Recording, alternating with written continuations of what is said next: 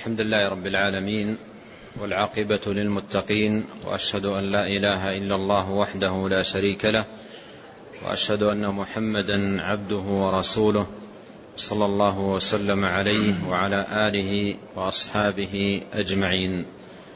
نعم بسم الله. الحمد لله رب العالمين والصلاة والسلام على أشرف الأنبياء والمرسلين نبينا محمد عليه أفضل الصلاة وأتم التسليم. قال الإمام الأواب شيخ الإسلام محمد بن عبد الوهاب رحمه الله تعالى وغفر له. وللسامع وللشارح. قال وعن أبي ثعلبة الخشني رضي الله عنه مرفوعا إن الله فرض فرائض فلا تضيعوها وحد حدودا فلا تعتدوها وحرم أشياء فلا تنتهكوها. وسكت عن أشياء رحمة لكم غير نسيان فلا تبحثوا عنها. حديث حسن رواه الدار قطني وغيره. أورد المصنف رحمه الله تعالى هذا الحديث حديث أبي ثعلبة الخشني رضي الله عنه وهو كما عده غير واحد من أهل العلم من جوامع كلم النبي عليه الصلاة والسلام ومن أجمعها لأمور الدين أصوله وفروعه.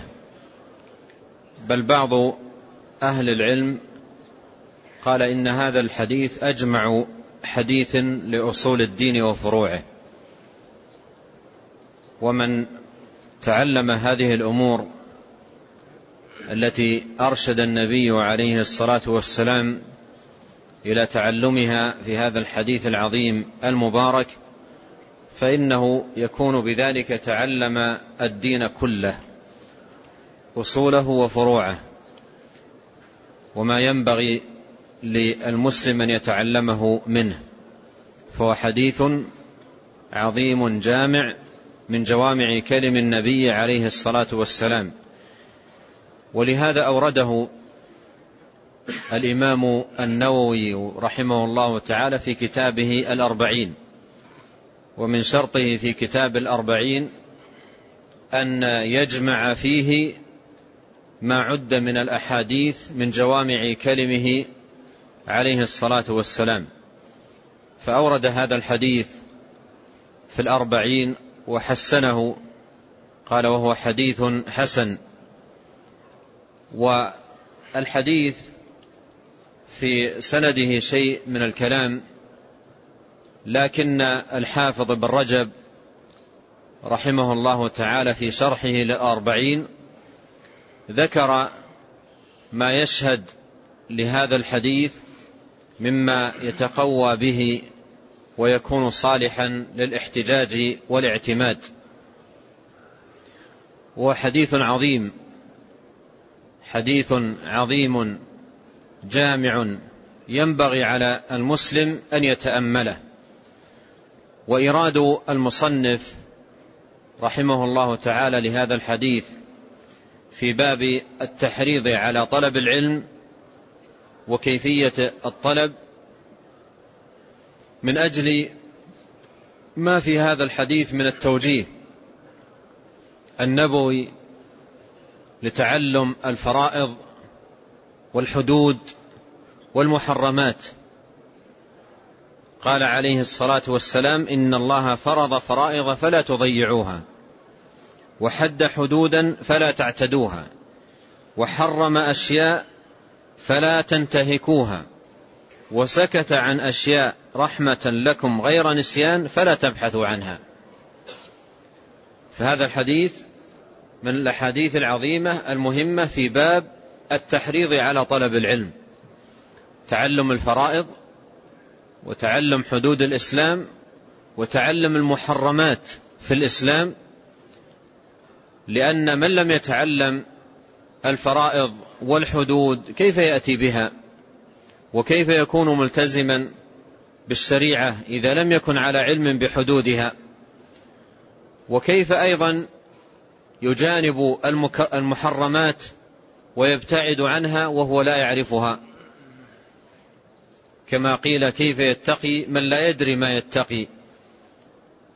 فإذا هذا الحديث فيه التحريض على طلب العلم والحث عليه. بل فيه التنبيه على أهم ما ينبغي أن يتعلمه المسلم وهي أمور ثلاثة. الفرائض والحدود والمحرمات. الفرائض والحدود والمحرمات. هذه أهم ما ينبغي أن يتعلمه المسلم. ثم أيضا في الحديث بيان لغرض التعلم. لو قال قائل لماذا نتعلم الفرائض ولماذا نتعلم الحدود حدود الشريعة؟ ولماذا نتعلم المحرمات؟ يأتي الجواب في الحديث نفسه. الفرائض نتعلمها حتى لا نضيعها لأن من لا يعرف الفرائض يضيع الفرائض. فنتعلم الفرائض كي لا نضيعها كي نكون من المحافظين عليها.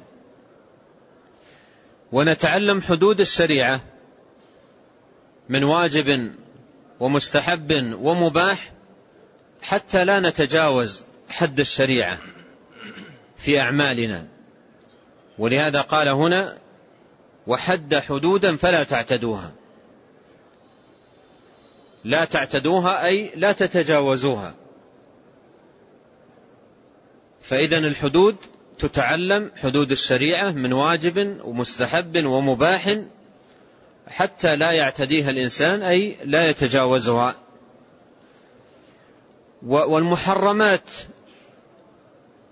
أيضا تتعلم ويعرفها المسلم. ولهذا أفرد العلماء مصنفات خاصة في الكبائر والآثام والتحذير منها فالكبائر والذنوب يعرفها المسلم من أجل أن يجتنبها.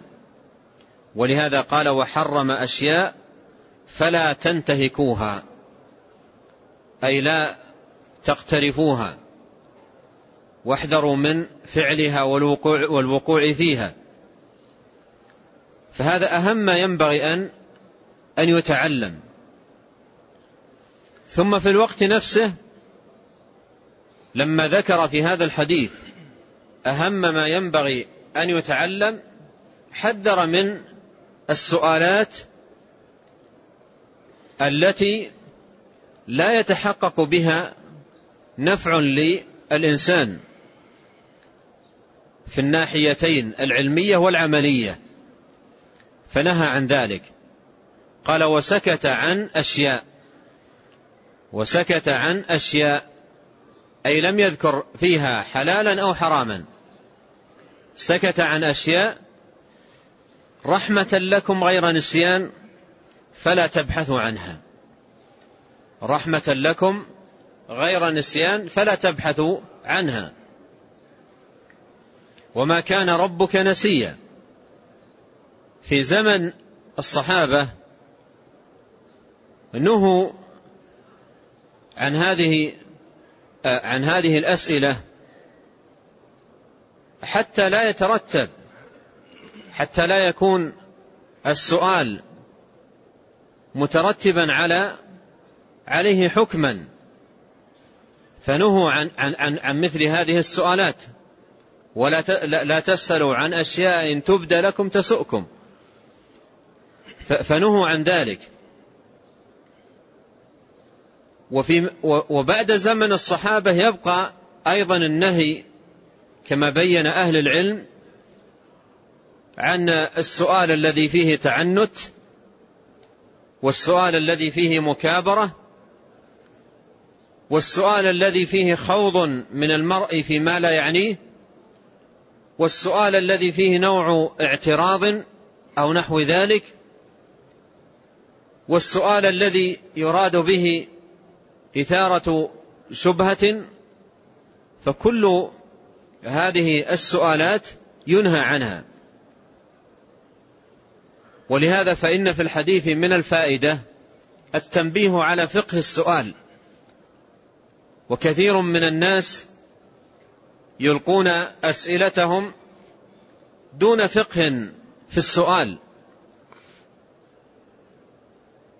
من حيث طرح السؤال أهمية الأمر المسؤول عنه صفة طرح السؤال فكثير من الناس لا يكون عنده فقها في هذا الباب بل ربما سأل عما لا يعنيه وترك السؤال عما يعنيه قد يكون جاهلا ببعض فرائض الإسلام وواجبات الدين ثم لا يسأل عنها ويسأل عن غلوطات الأمور ويخوض في الأمور المشتبهة ويقحم نفسه فيما لا يعنيه. وهذا من قلة وعدم الفهم بفقه السؤال.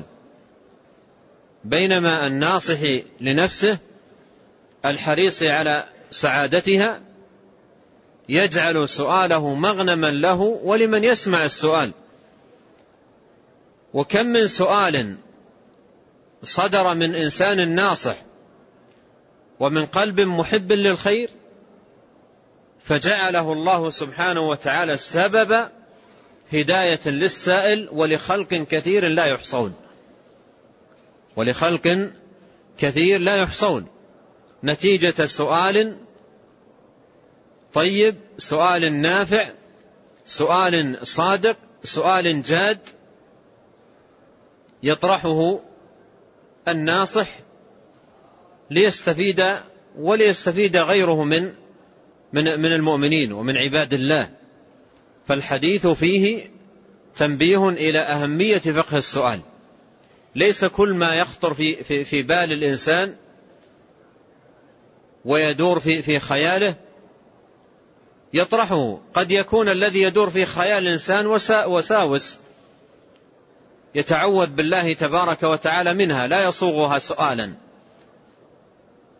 فيشوش على نفسه وعلى الناس.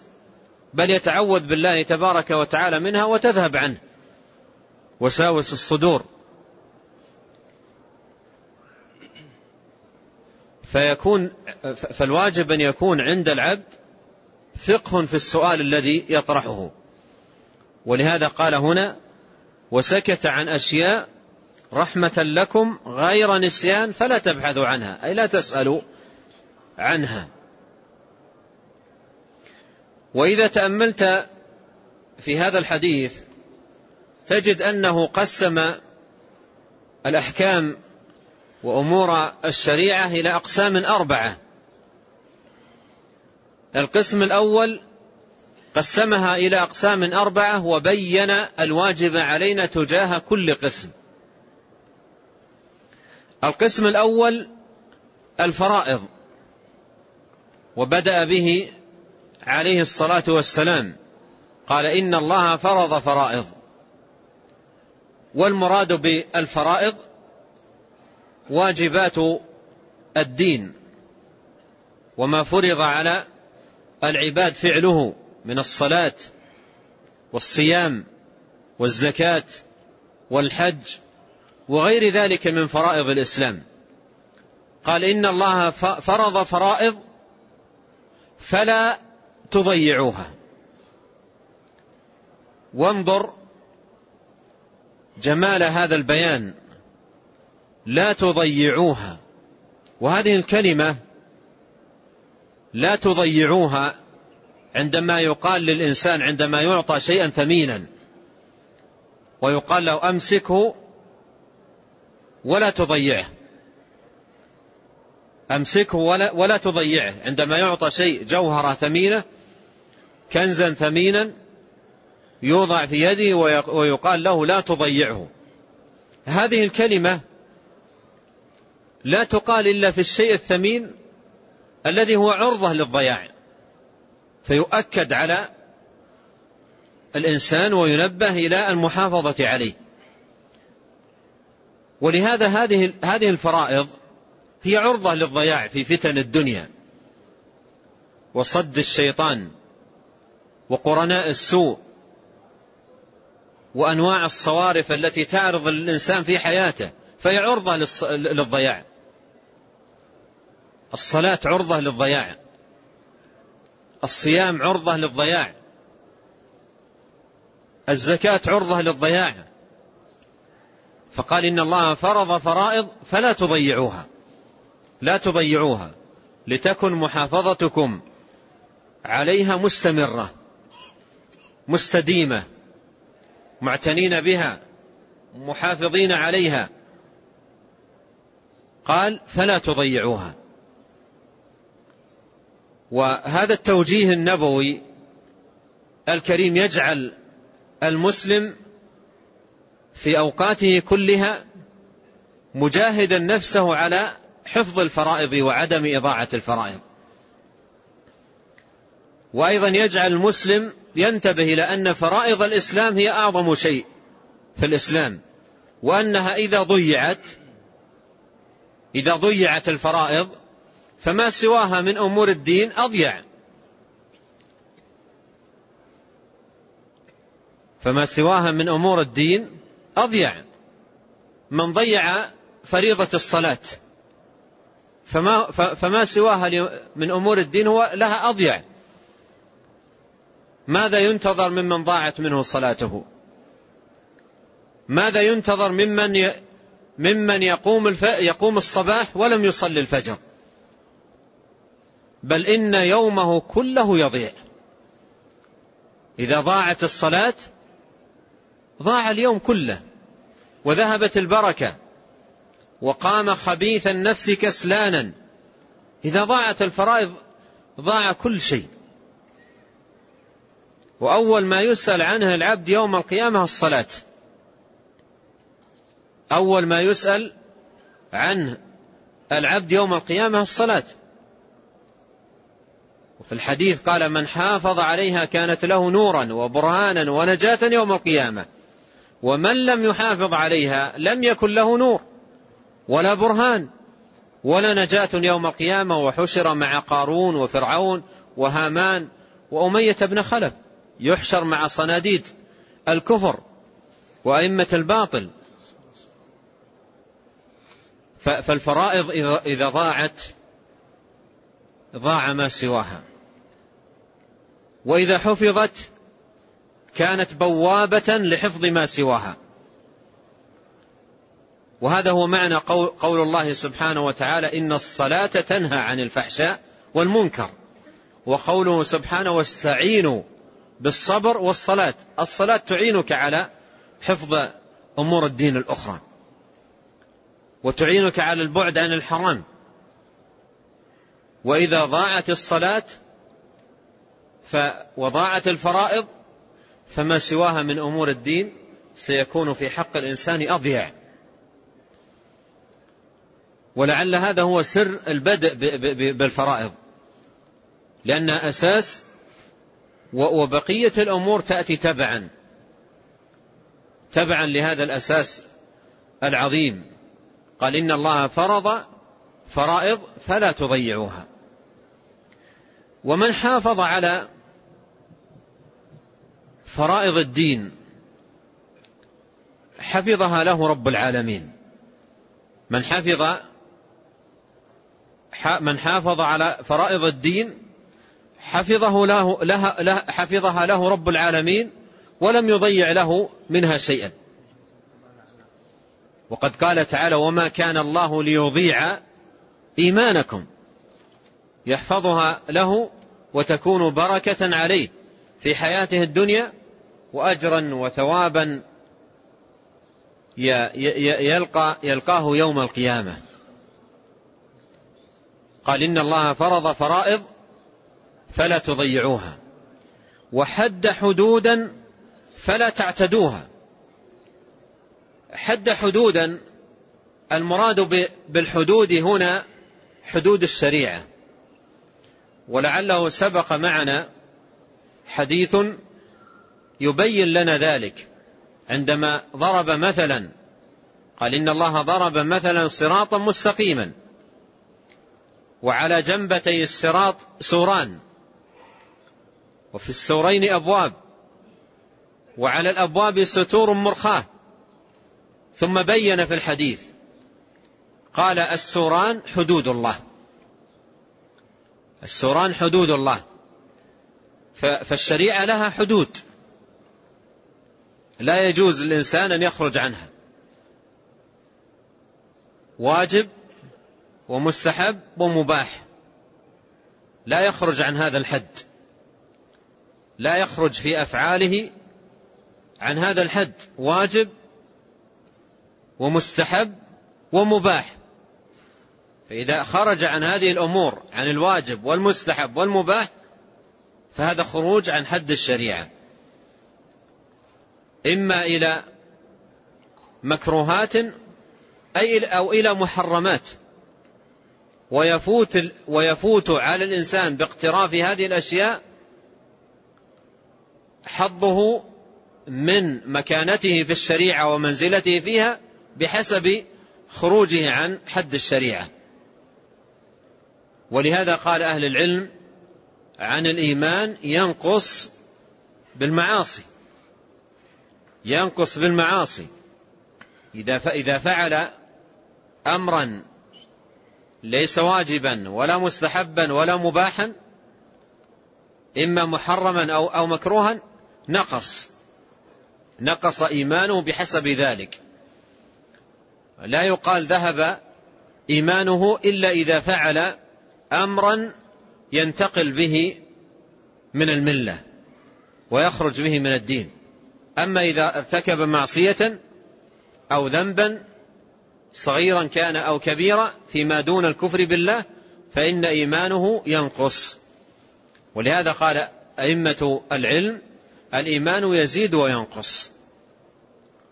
ولزيادته أسباب ولنقصانه أسباب. وهنا تحذير من الأسباب التي ينقص بها الإيمان. قال فلا تعتدوها لأن إذا اعتداها الإنسان نقص وضعف وضعف إيمانه. ثم ذكر الأمر الثالث قال وحرم أشياء فلا تنتهكوها. حرم أشياء أي نهى عباده عنها ومنعهم منها لما فيها من المضرة. عليهم في دينهم ودنياهم. حرمها تبارك وتعالى على عباده. والله عز وجل لا يأمر إلا بما فيه خير ولا ينهى إلا عما فيه ضر وشر. فنهى عن أشياء قال فلا تنتهكوها. لا تنتهكوها أي لا, لا تقترفوا ولا تفعلوا. الشيء الذي نهاكم الله عنه. لا ترتكبوه.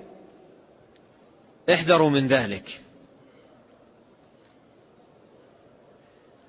والانتهاك الانتهاك والتعبير به هنا يدل على أن الإنسان ما دام على جادة الشريعة فإن ثمة حواجز يحذر من انتهاكها وتخطيها لأنها تخرجه عن عن جادة الشريعة وعن صراط الله المستقيم. وكلما كان الانتهاك لهذه المحرمات كان أبعد به عن صراط الله المستقيم. قال فلا تنتهكوها. فهذا الأمر الثالث. الأمر الرابع قال سكت عن أشياء. سكت عن أشياء. أي لم يذكر فيها حلال ولا حرام.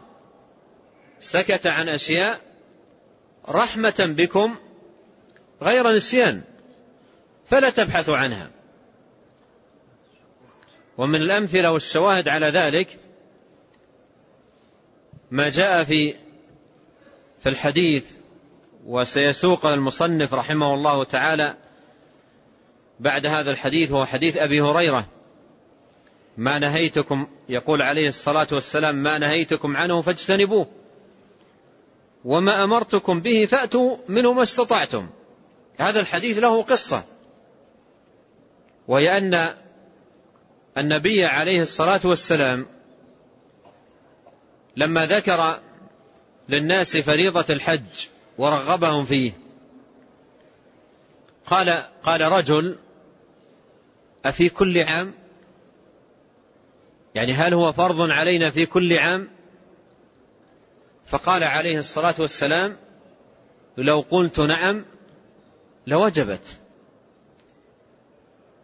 ثم حذر عليه الصلاة والسلام من مثل هذه الأسئلة وقال صلى الله عليه وسلم ما نهيتكم عنه فاجتنبوه وما أمرتكم به فأتوا منه ما استطعتم فإنما فإنما هلك من كان قبلكم بكثرة مسائلهم واختلافهم على أنبيائهم. كثرة مسائلهم واختلافهم على أنبيائهم. وهنا أيها الإخوة ينبغي أن ينتبه إلى أمر في واقع كثير من الناس يفرطون فيه. تجده لا يتعلم لا يتعلم الشريعة لا يتعلم حدود الإسلام. ولديه من الأسئلة فيما لا يعنيه شيء كثير وفرائض الإسلام لم يتعلمها. فهذه الأحاديث أيضا فيها التحذير من هذا الأمر. وأن الواجب على الإنسان أن يعرف الفرائض ويجاهد نفسه على فعلها وأن يعرف حد الشريعة فلا يتجاوزه وأن يعرف المحرمات ليكون بعيدا عنها ويترك الأسئلة التي فيها تعنت أو تكلف أو تقعر أو تعمق أو خوض فيما لا يعنيه كل ذلك يتركه. يمكن أن نقول إن هذا الحديث حديث أبي ثعلبة الخشني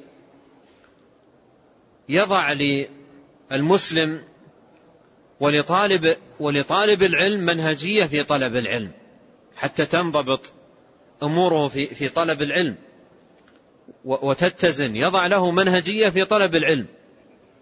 وكيف وكيف تكون اهتماماته في الطلب؟ وبماذا يبدأ؟ وكيف يتدرج في, في, في طلب العلم؟ فالحديث يضع لطالب العلم منهجية. قال إن الله فرض فرائض. إن الله فرض فرائض. هل يناسب في حق المسلم أن ينشغل بتعلم بعض المندوبات والرغائب والمستحبات وهو لا يعرف الفرائض ولا يعرف فرائض الإسلام أو وهو أيضا مفرط في فرائض الإسلام. فقبل الدخول في, في هذه الأمور يتعلم الفرائض وأعظم الفرائض التوحيد الذي خلق الخلق لأجله وأوجد وأوجدوا لتحقيقه ثم الصلاة والصيام والزكاة والحج بني الإسلام على خمس. شهادة أن لا إله إلا الله وأن محمد رسول الله وإقام الصلاة وإيتاء الزكاة وصوم رمضان وحج بيت الله الحرام. يتعلم الفرائض. ثم يتعلم حدود الشريعة حتى لا يخرج عن حدها. فيتعرف على الواجبات والمستحبات حتى لا يخرج عن حد الشريعة. ثم يتعلم المحرمات حتى لا يقترف شيئا منها ولا يرتكب شيئا منها. ومن فوائد الحديث العظيمة بيان أن مقصود العلم العمل وإلا ما هي قيمة العلم؟ مقصود العلم العمل. ما هي قيمة تعلم, تعلم الإنسان للفرائض؟ إذا كان حتى بتعلمه لها مضيعا لها. وما فائدة تعلم الإنسان للمحرمات إذا كان مع أيضا تعلمه لها مقترفا لها. يعرف المحرمات ويعرف عقوباتها عند الله سبحانه وتعالى ويعرف أن هناك جنة ونار وثواب وعقاب ثم يرتكب المحرمات. يصبح علمه حجة عليه. علم الإنسان إما حجة له أو حجة عليه. القرآن حجة لك أو عليك. فهذا الحديث من فوائده العظيمة أن فيه تنبيها إلى أن مقصود العلم العمل. ولهذا يقول علي رضي الله عنه يهتف بالعلم العمل. يعني العمل ينادي العلم. العلم العلم ينادي العمل. يهتف بالعلم العمل. فإن أجابه وإلا ارتحل. يهتف بالعلم العمل. فإن أجابه وإلا ارتحل. ما الذي يرتحل؟ العلم. إذا لم يعمل صاحب العلم به ارتحل علمه ذهب. وأصبح حجة عليه. ولهذا من فوائد الحديث العظيمة أن فيه تنبيه للمسلم إلى مقصود العلم. تجلس في مجالس العلم تتفقه لتعمل. وإلا مجلسك شاهدا عليك وحجة عليك. هل معنى ذلك أن المسلم يترك مجالس العلم؟ يترك مجالس العلم؟ يقول أنا نفسي تميل إلى التفريط وإلى التضييع وإذا جلست مجلس علم سأستمر على تفريطي وتضييعي ويكون هذا المجلس حجة علي لا لي. فهل الأليق بي أن أترك مجالس العلم وأبتعد عنها؟ الجواب لا. إذا ابتعد الإنسان عن مجالس العلم ومجالس الخير حرم نفسه من الخير. مجالس العلم هي أعظم بوابة للإنسان لصلاح نفسه وزكاء قلبه. وطمأنينة قلبه وسكونها ما اجتمع قوم في بيت من بيوت الله يتلون كتاب الله ويتدارسونه بينهم إلا نزلت عليهم السكينة وغشيتهم الرحمة وحفتهم الملائكة وذكرهم الله في من عنده. يخرج المسلم من مجلس العلم ونفسه مقبلة على الخير مطمئنة منشرح الصدر نافرة من المعاصي محبة للخير هم القوم لا يشقى بهم جليسهم. ولهذا مجالس الخير ينبغي أن يحافظ عليه المسلم وفي الوقت نفسه كما كما أنه يجاهد نفسه على حضور المجالس أيضا يجاهدها على العمل بالخير الذي يتعلمه. ويعود نفسه على ذلك. فالحديث حديث عظيم مبارك وإيراد المصنف رحمه الله لهذا الحديث في باب التحريض على طلب العلم وكيفية الطلب. هذا من من فقه المصنف رحمه الله تعالى ومن ومن جمال الاستشهاد والاستدلال. نعم. قال في الصحيحين عن أبي هريرة رضي الله عنه أن رسول الله صلى الله عليه وسلم قال ما نهيتكم عنه فاجتنبوه وما أمرتكم به فأتوا منه ما استطعتم فإنما هلك من كان قبلكم بكثرة مسائلهم واختلافهم على أنبيائهم. ثم أورد رحمه الله تعالى هذا الحديث حديث أبي هريرة رضي الله عنه أن النبي صلى الله عليه وسلم قال ما نهيتكم عنه فاجتنبوه وما أمرتكم به فأتوا منه ما استطعتم. هذا الحديث كما أشرت مقدما له قصة وهي أن النبي عليه الصلاة والسلام قال إن الله فرض عليكم الحج فحجوا. فقال رجل أفي كل عام يا رسول الله؟ أفي كل عام يا رسول الله. قال لو قلت نعم لوجبت. ثم قال عليه الصلاة والسلام ما نهيتكم عنه فاجتنبوه وما أمرتكم به فأتوا منه ما استطعتم.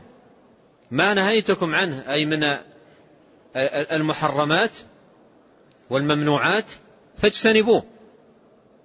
أي ابتعدوا عنه واحذروا من, من الوقوع فيه. ما نهيتكم عنه فاجتنبوه.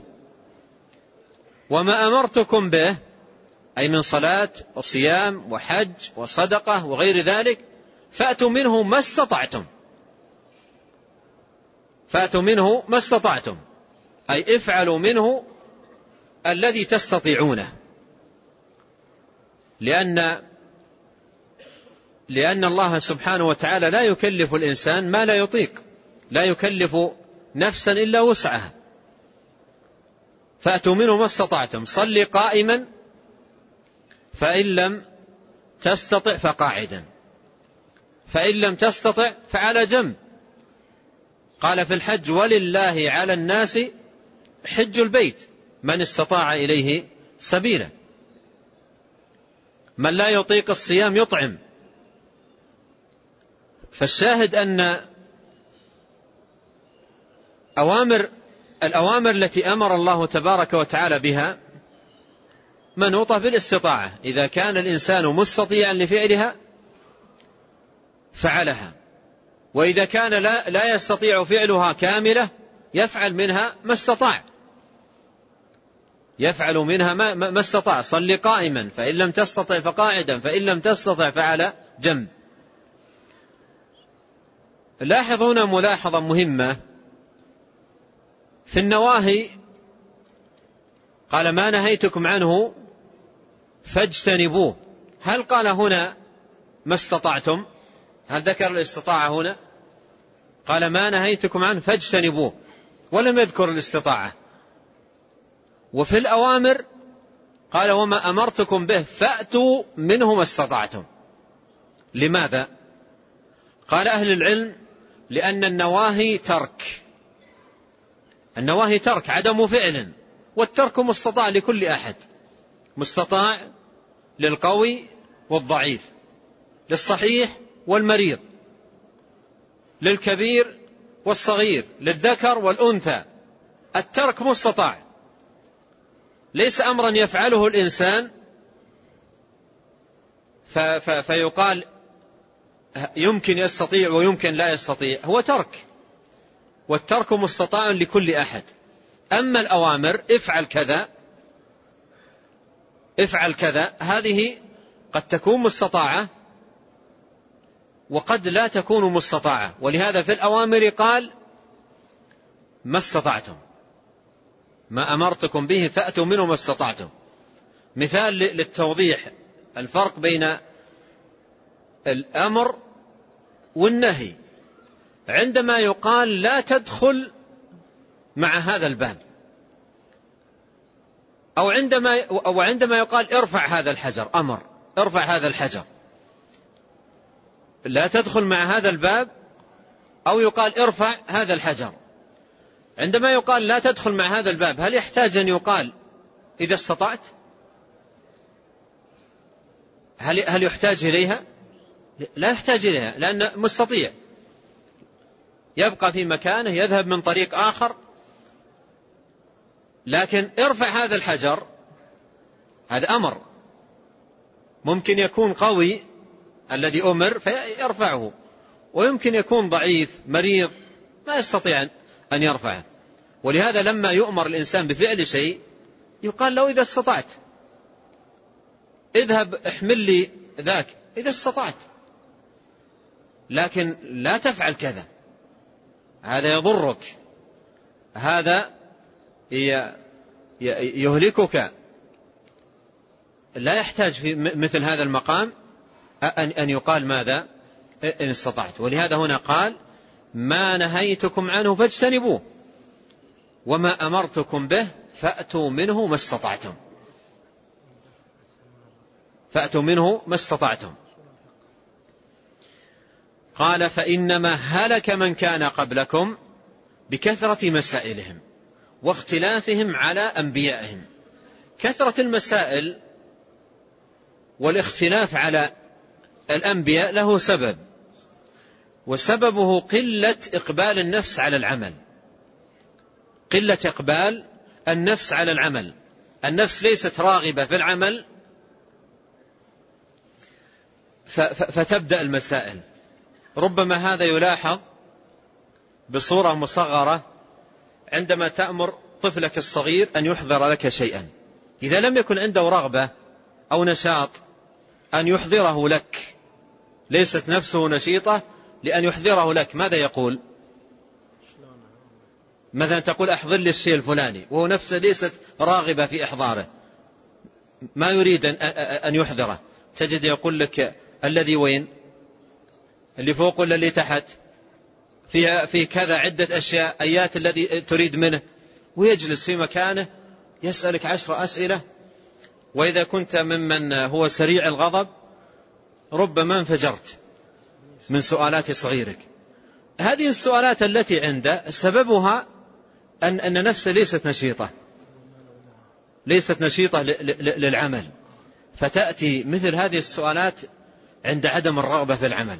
أما الراغب في العمل التي الذي نفسه مقبلة على العمل مجرد ما يدل على الخير ويفتح له أبوابه مباشرة يفعل.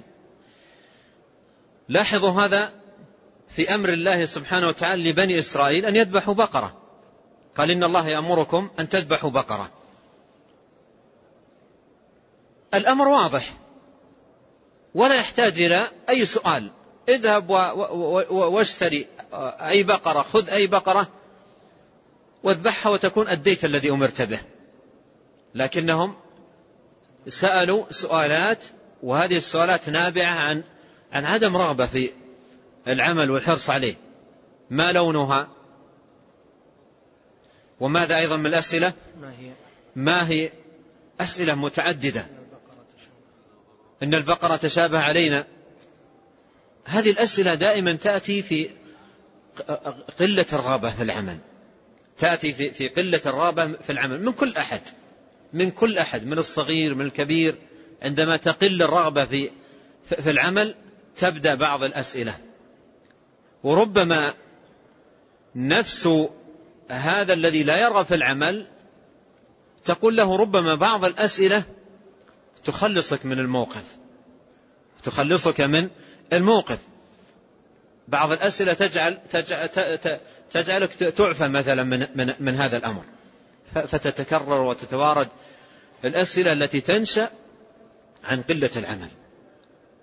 لكن ال ال الذي له رغبة في العمل أمامه فرائض مطلوب أن لا تضيع أمامه محرمات مطلوب أن تجتنب أمامه حدود واضحة للشريعة مطلوب أن تجتنب. فهل ينشغل عن معرفة الفرائض ومعرفة الحدود ومعرفة المحرمات بسؤالات في أمور لا تعنيه أو في تعنتات؟ فمثل هذه السؤالات التعن... أسئلة التعنت والتكلف لا تأتي إلا عن قلة الرغبة في العمل.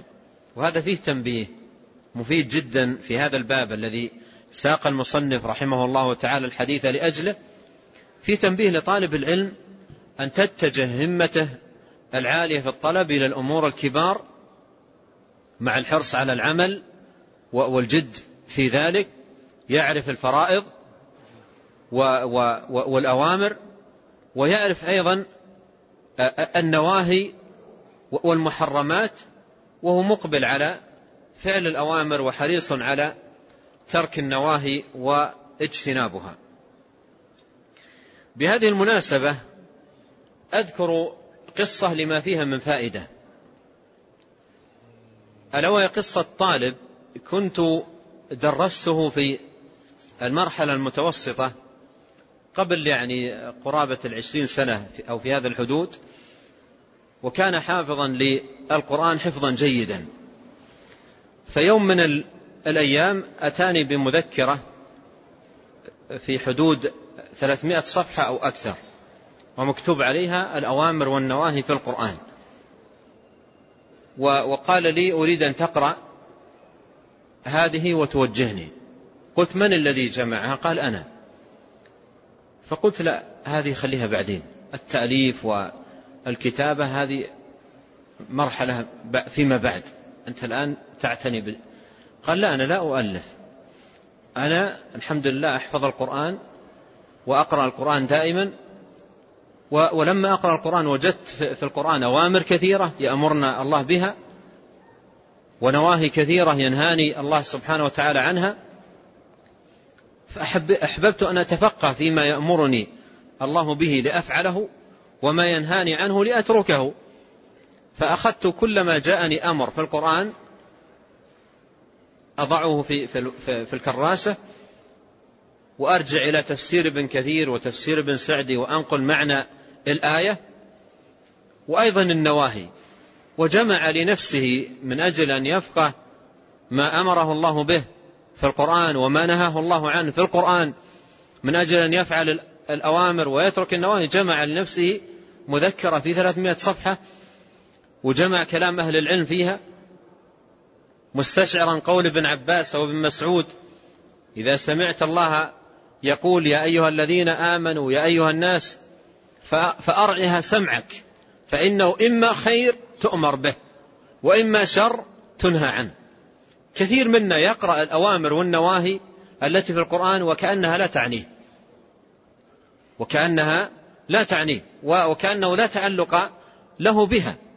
يقرأ الآية إن كانت أمرا يقصر في فعله وإن كانت نهيا يقترفه.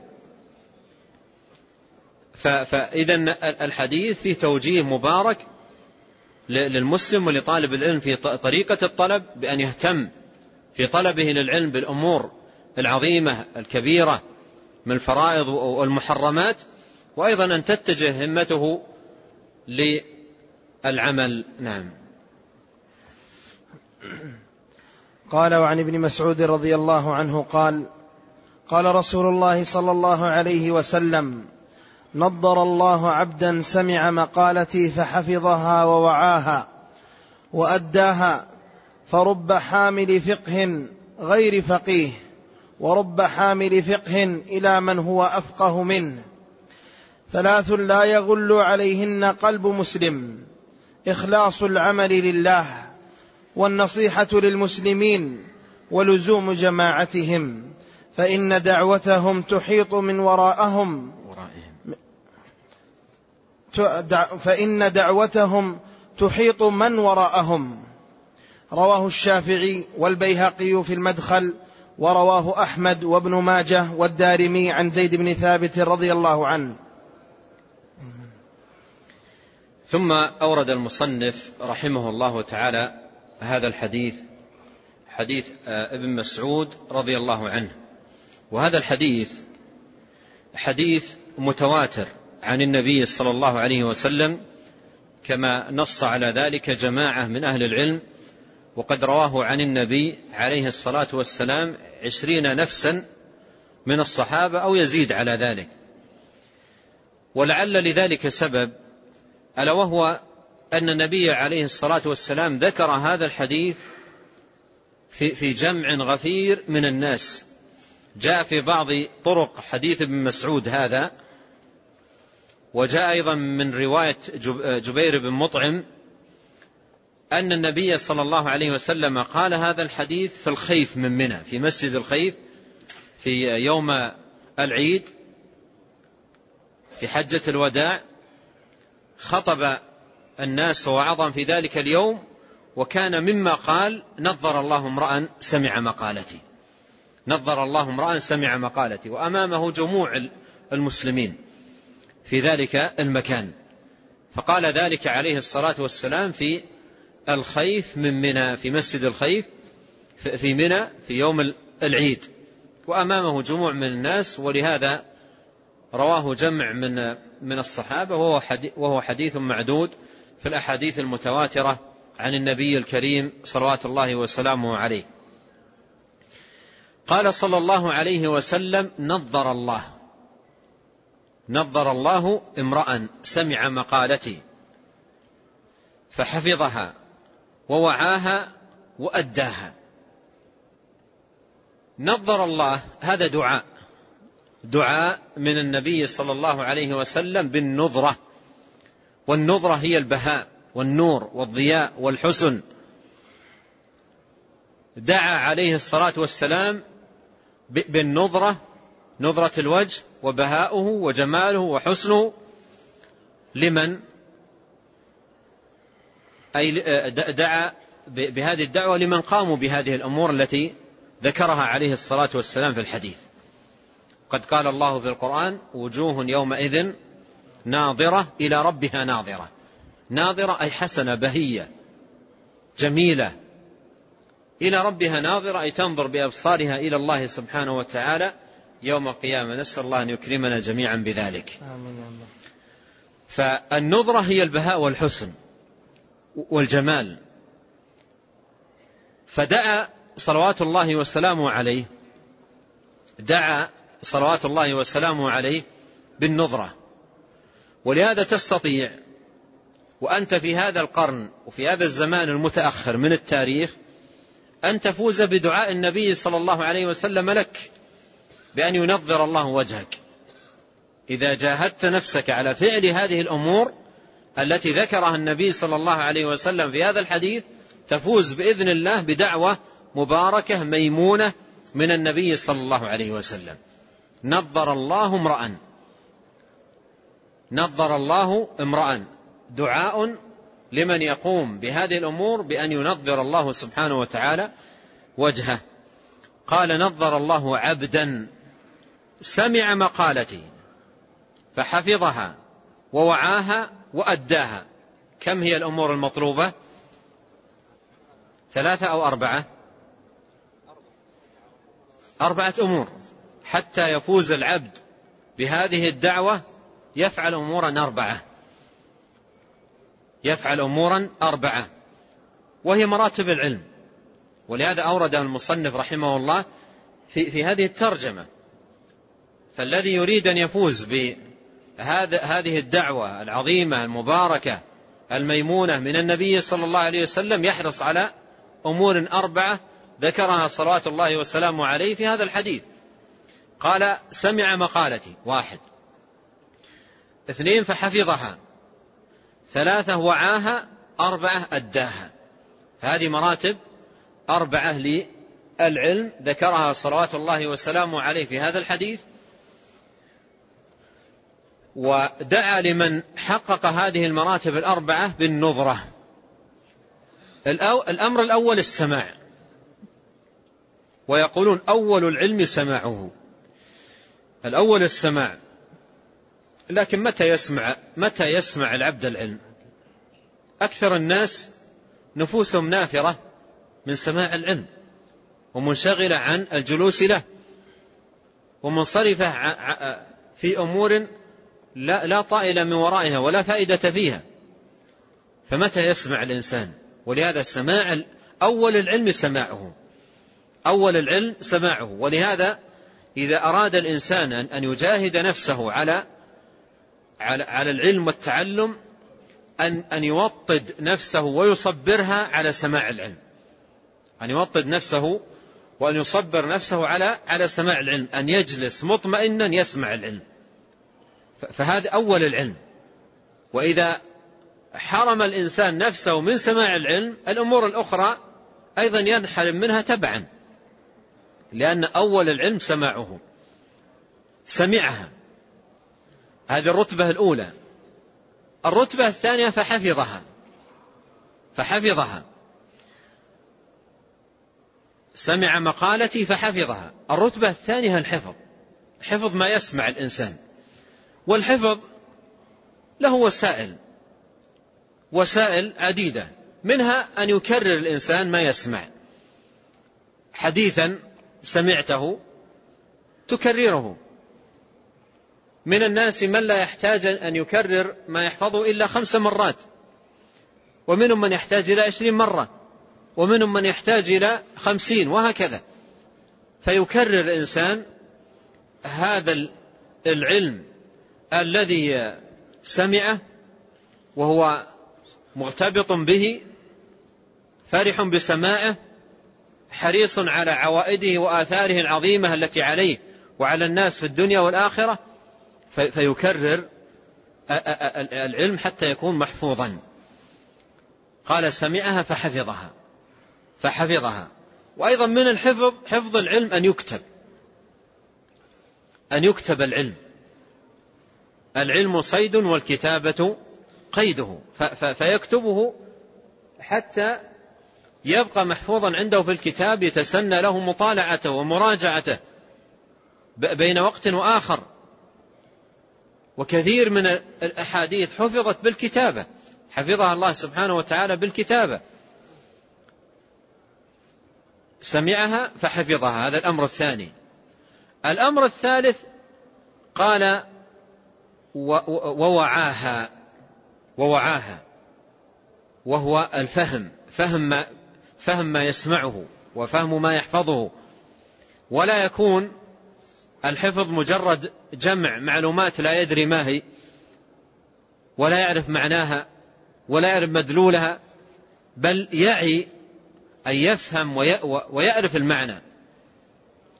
لا يكون الانشغال بالحفظ المجرد بل يحفظ ويفهم. إذا حفظ آيات من القرآن يجتهد أن يفهمها. وإذا حفظ آيات وإذا حفظ أحاديث من سنة النبي الكريم عليه الصلاة والسلام أيضا يجتهد في فهمها ومعرفة مدلولها. قال ووعاها. ثم تأتي المرتبة الرابعة. قال وأداها في بعض الروايات كما سمعها. وأداها جاء في بعض الروايات كما سمعها يعني يتقن حفظها وضبطها وفهمها ويؤديها أي كما سمعها وافية. ولهذا كان أئمة الحديث يجتهدون في ضبط ألفاظ الأحاديث حفظا دقيقا. يجتهدون في, في, في ضبطها آه، وفي حفظها عناية دقيقة. وإذا شك في لفظ نبه على ذلك. إذا إذا شك في لفظ في الحديث نبه عليه. كله من من حرصهم على الفوز بمثل هذه الدعوة العظيمة المباركة من النبي الكريم عليه الصلاة والسلام. نظر الله امرأ سمع مقالتي فحفظها ووعاها وأداها. هذه مراتب العلم السماع ثم الحفظ ثم الفهم ثم أداؤه وإبلاغه كما سمعه الإنسان. قال فرب حامل فقه غير فقيه. ورب حامل فقه إلى من هو أفقه منه. وهذا فيه ألا يحتقر الإنسان من المعروف والخير شيئا ويجتهد أن يكون آه، حريصا على سماع العلم وحريصا على حفظ العلم وفهمه وإبلاغه للناس وإبلاغه للناس. فرب حامل فقه غير فقيه. ربما أن يكون الإنسان يحفظ حديثا وليس عنده فقه تام فيه. فيذكره إلى من هو أفقه منه. فيذكره إلى من هو أفقه منه. فيبين ما فيه من فقه بحيث يكون هذا الأول ليس عنده قدرة على الاستنباط والفهم. فإذا عرضه على من هو أفقه منه إذا عرضه على من هو أفقه منه عرف كيف يستنبط منه وكيف يأخذ منه الأحكام؟ والأول الذي كان حافظا له لا لم يكن على علم بذلك. فرب حامل فقه غير فقيه. وهذا فيه أن من الناس من يكون يحفظ أحاديث ولكن لا يعرف مدلولها أو لا يعرف دلالاتها الواسعة يعرف شيئا يسيرا من دلالات الحديث. بعض الأحاديث التي قد يظن بعض الناس أنه ليس فيها دلالات فقهية. مثل يا أبا عمير ما فعل النغير. بعض الناس يظن أنه ليس فيه دلالات أو فوائد فقهية أو أشياء تستنبط من بعض العلماء أوصل الفوائد التي تستنبط من هذا الحديث إلى قرابة مئة فائدة. فمعرفة الأحكام والاستنباط ليس لكل أحد. لعلمه الذين يستنبطونه منهم. هنا يتميز أهل العلم الراسخين فيه. قال فرب حامل فقه غير فقيه ورب حامل فقه إلى من هو أفقه منه. قد يكون شخص أعلم منك وأفقه منك وأرسخ منك في العلم وتذكر له فائدة جديدة عليه. لأول مرة يسمع بها. رب حامل فقه إلى من هو أفقه منه.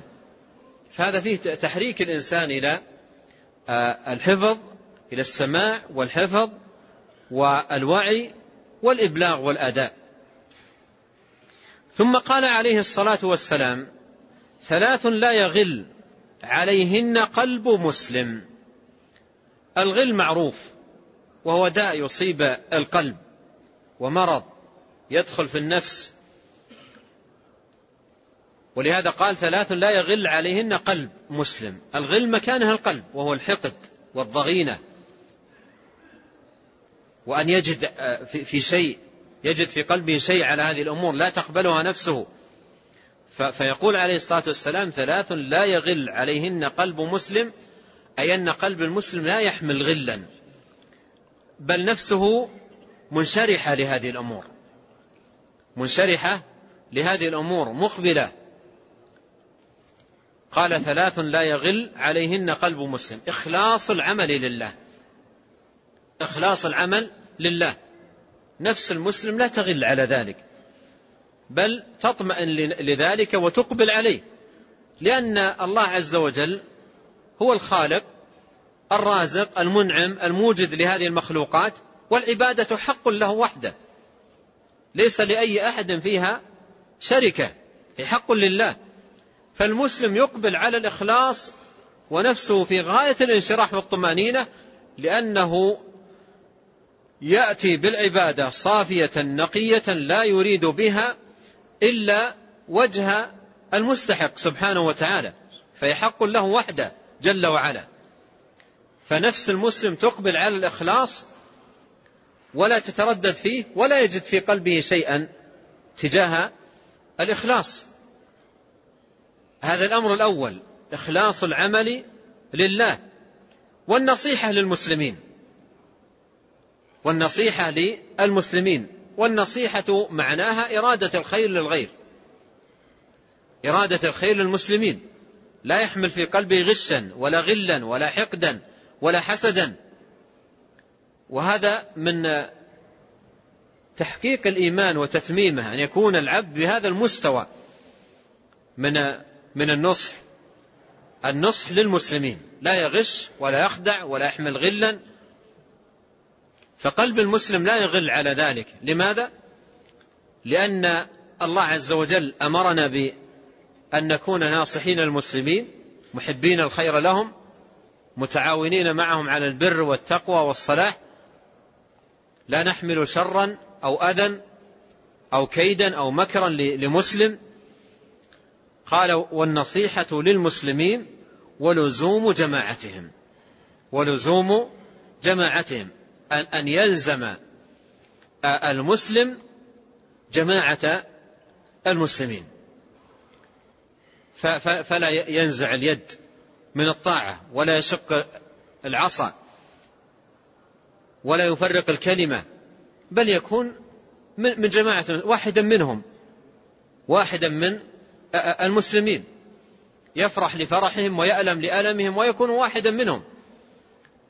لا, لا يميز نفسه عليهم. ولا يتسلط عليهم بأذى. بل يكون واحدا من جماعة المسلمين. ولزوم جماعة المسلمين.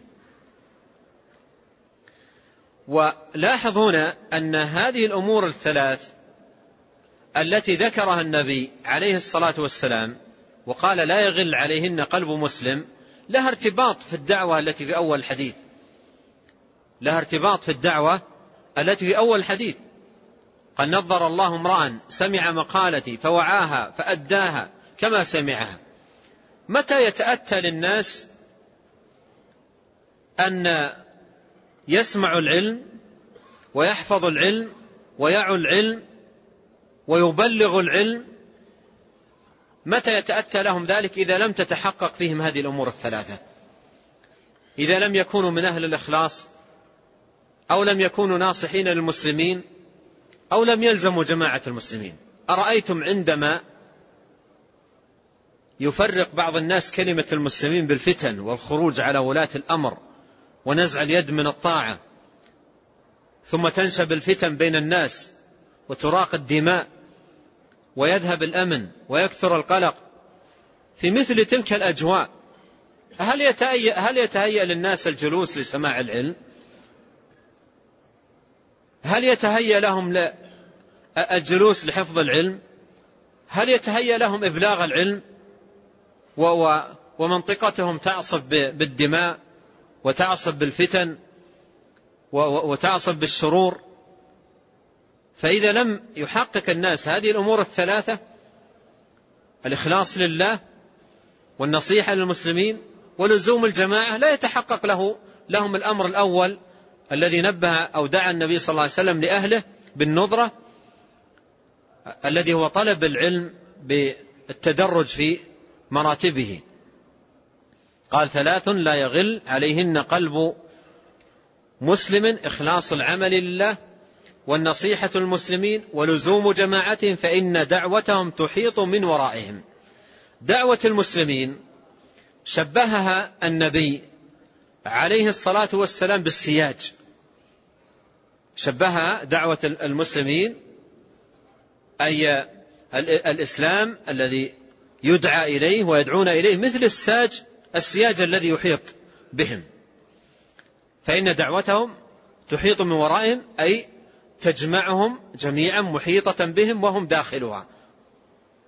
وهذا تأكيد على لزوم الجماعة. ألا يخرج الإنسان من جماعة المسلمين. فإذا أراد أن يصلح نفسه أو يصلح أفرادا من جماعة المسلمين لا يخرج عن الجماعة. يبقى مع الجماعة واحدا منهم ويصلح بالتي هي أحسن. انتبهوا الفرق في باب الإصلاح بين المصلحين والمفسدين.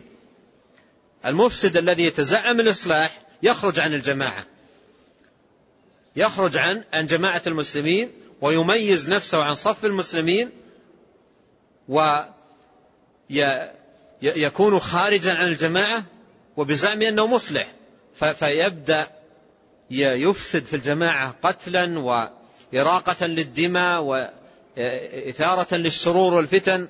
وإذا سئل ماذا تصنع؟ قال أريد الإصلاح. هو مفسد. الذي يريد الإصلاح لجماعة المسلمين يبقى واحدا من الجماعة ويصلح الجماعة بالحسنى. أرأيت؟ وهذا مثال يوضح لك هذا الأمر جليا.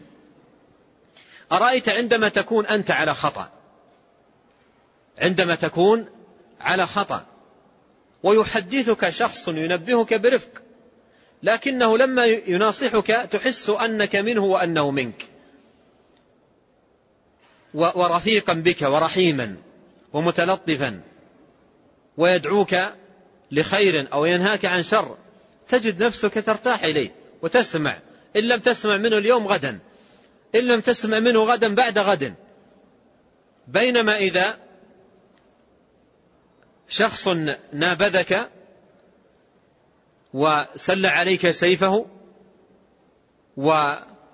ورماك بالعظائم معتديا عليك نفسك تنفر منه ويوجد في الصف وبين الناس من المفاسد وإراقة الدماء والسرور ما لا يحمدون عاقبته.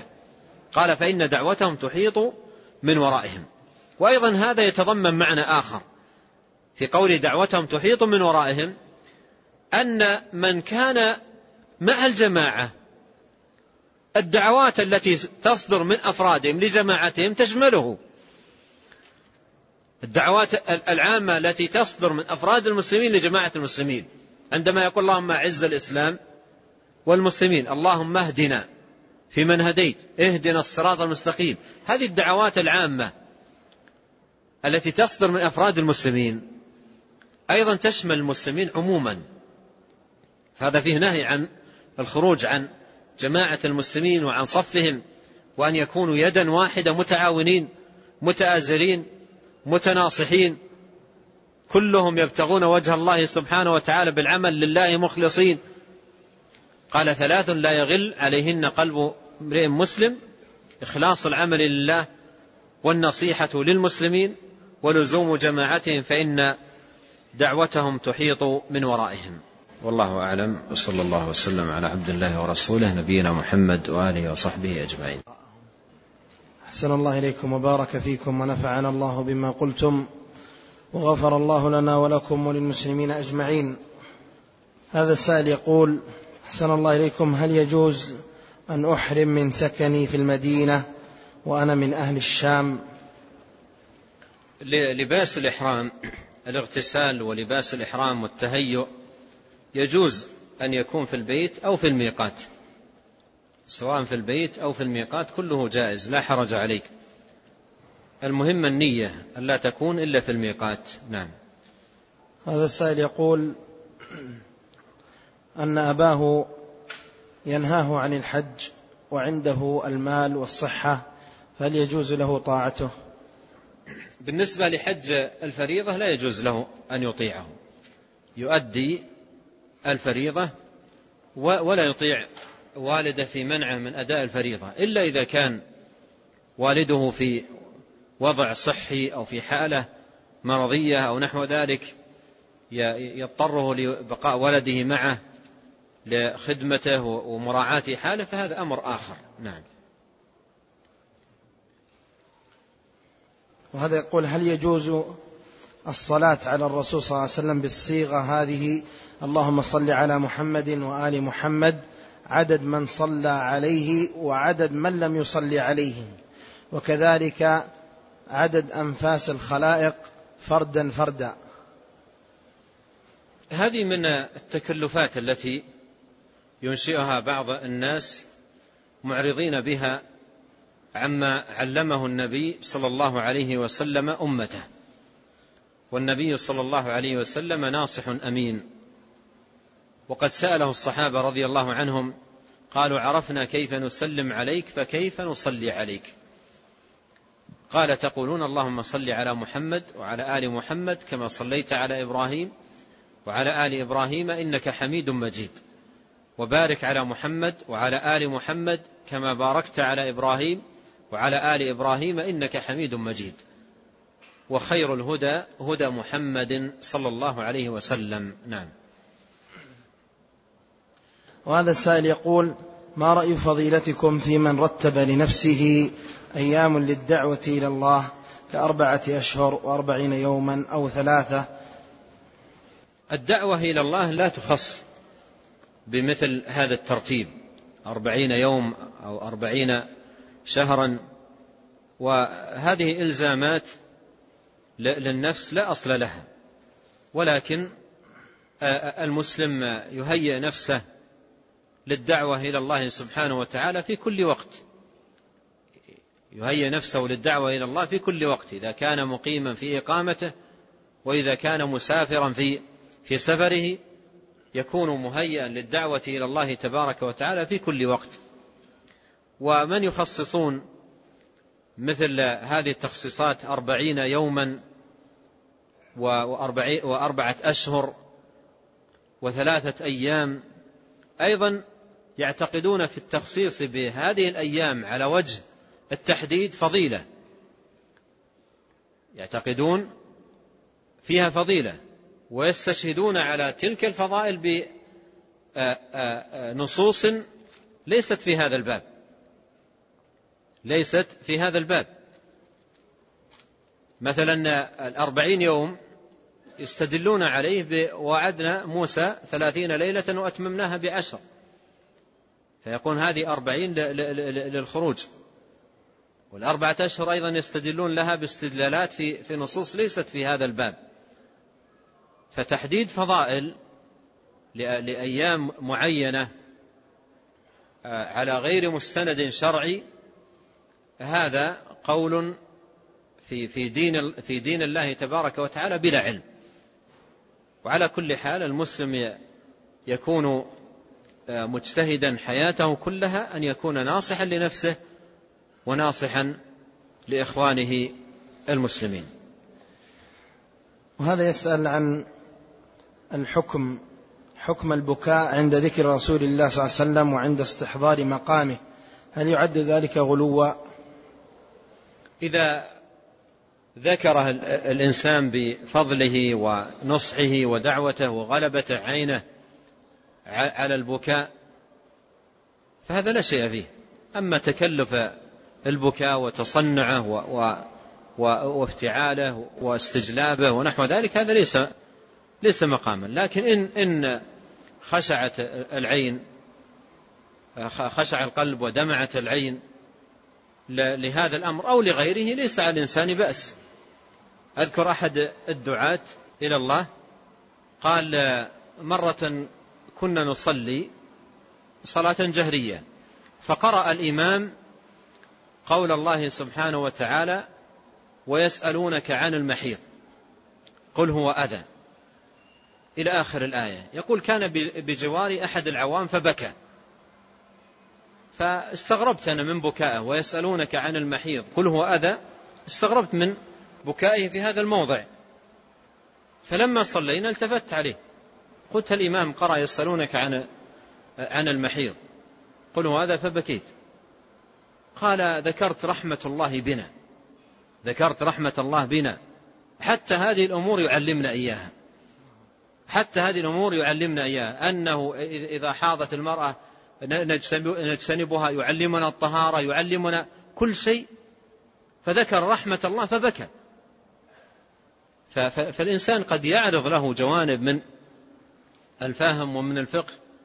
فيغلب تغلبه عينه ويخشع قلبه لا, لا, لا تصنعا ولا تكلفا. نعم. أحسن الله إليكم. هذا السائل يقول ما معنى قول الله تعالى ولو أنهم إذ ظلموا أنفسهم جاءوك فاستغفروا الله واستغفر لهم الرسول هذه الآية في سورة النساء في الكلام على المنافقين. في في حياة النبي عليه الصلاة والسلام.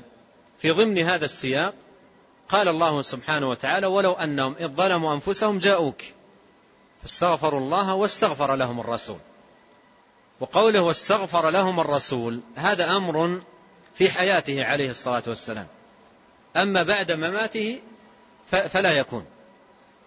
ولهذا جاء في صحيح البخاري أن النبي صلى الله عليه وسلم قال لعائشة رضي الله عنها زوجة أم المؤمنين؟ قال لها إن كان ذاك وأنا حي استغفرت لك. حديث في صحيح البخاري. قال لها إن كان ذاك وأنا حي استغفرت لك. أي أنه عليه الصلاة والسلام بعد موته لا يستغفر لأحد. وقد يستدل بعض الناس على هذا بحديث ضعيف. لا ليس بصحيح. أن النبي صلى الله عليه وسلم قال تعرض علي أعمالكم في قبري فما كان فيها من خير حمدت الله وما كان فيها من ذنوب استغفرت لكم. هذا حديث لا يصح وبعض العوام يستدلون به في طلب الاستغفار من النبي صلى الله عليه وسلم بعد مماته. وأيضا بعض العوام يستدلون بهذه الآية ولو أنهم ظلموا أنفسهم جاءوك. واستغفروا الله فاستغفروا الله واستغفر لهم الرسول. ولا حجة في الآية لذلك لمن عرف سياق الآية وعرف أيضا نصوص الشريعة وقول النبي عليه الصلاة والسلام إذا مات ابن آدم انقطع عمله إلا من ثلاث. نعم. أحسن الله إليكم. هذا السائل يقول هل يجوز في حج التمتع الاعتمار عن شخص والحج عن شخص آخر متوفى. لا بأس أن, أن لا بأس في من حج متمتعا أن يجعل العمرة لنفسه والحج لغيره أو العكس أو العمرة لشخص والحج لشخص. لا بأس بذلك. لكن الأولى إذا كان يريد أن يبر والدا له أو أما له لم يؤدوا الفريضة أن يجعل الاعتمار والحج عن شخص واحد. إذا كانت مثلا والدته ماتت ولم تعتمر ولم تحج فيجعل العمرة والحج لها. وإذا تيسر له حج قادم فإنه أيضا إن أحب أن يحسن إلى آخر له ذلك. نعم.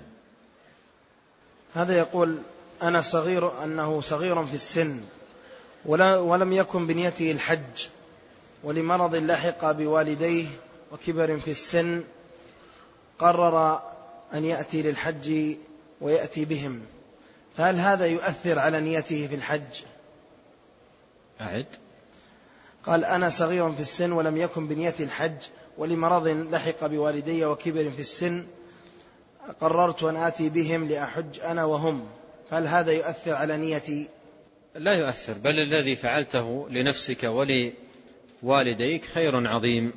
ونسأل الله عز وجل أن يثيبك وأن يثيبنا أجمعين وأن يوفقنا جميعا لما يحبه ويرضاه. والله أعلم وصلى الله وسلم على عبد الله ورسوله نبينا محمد. ها؟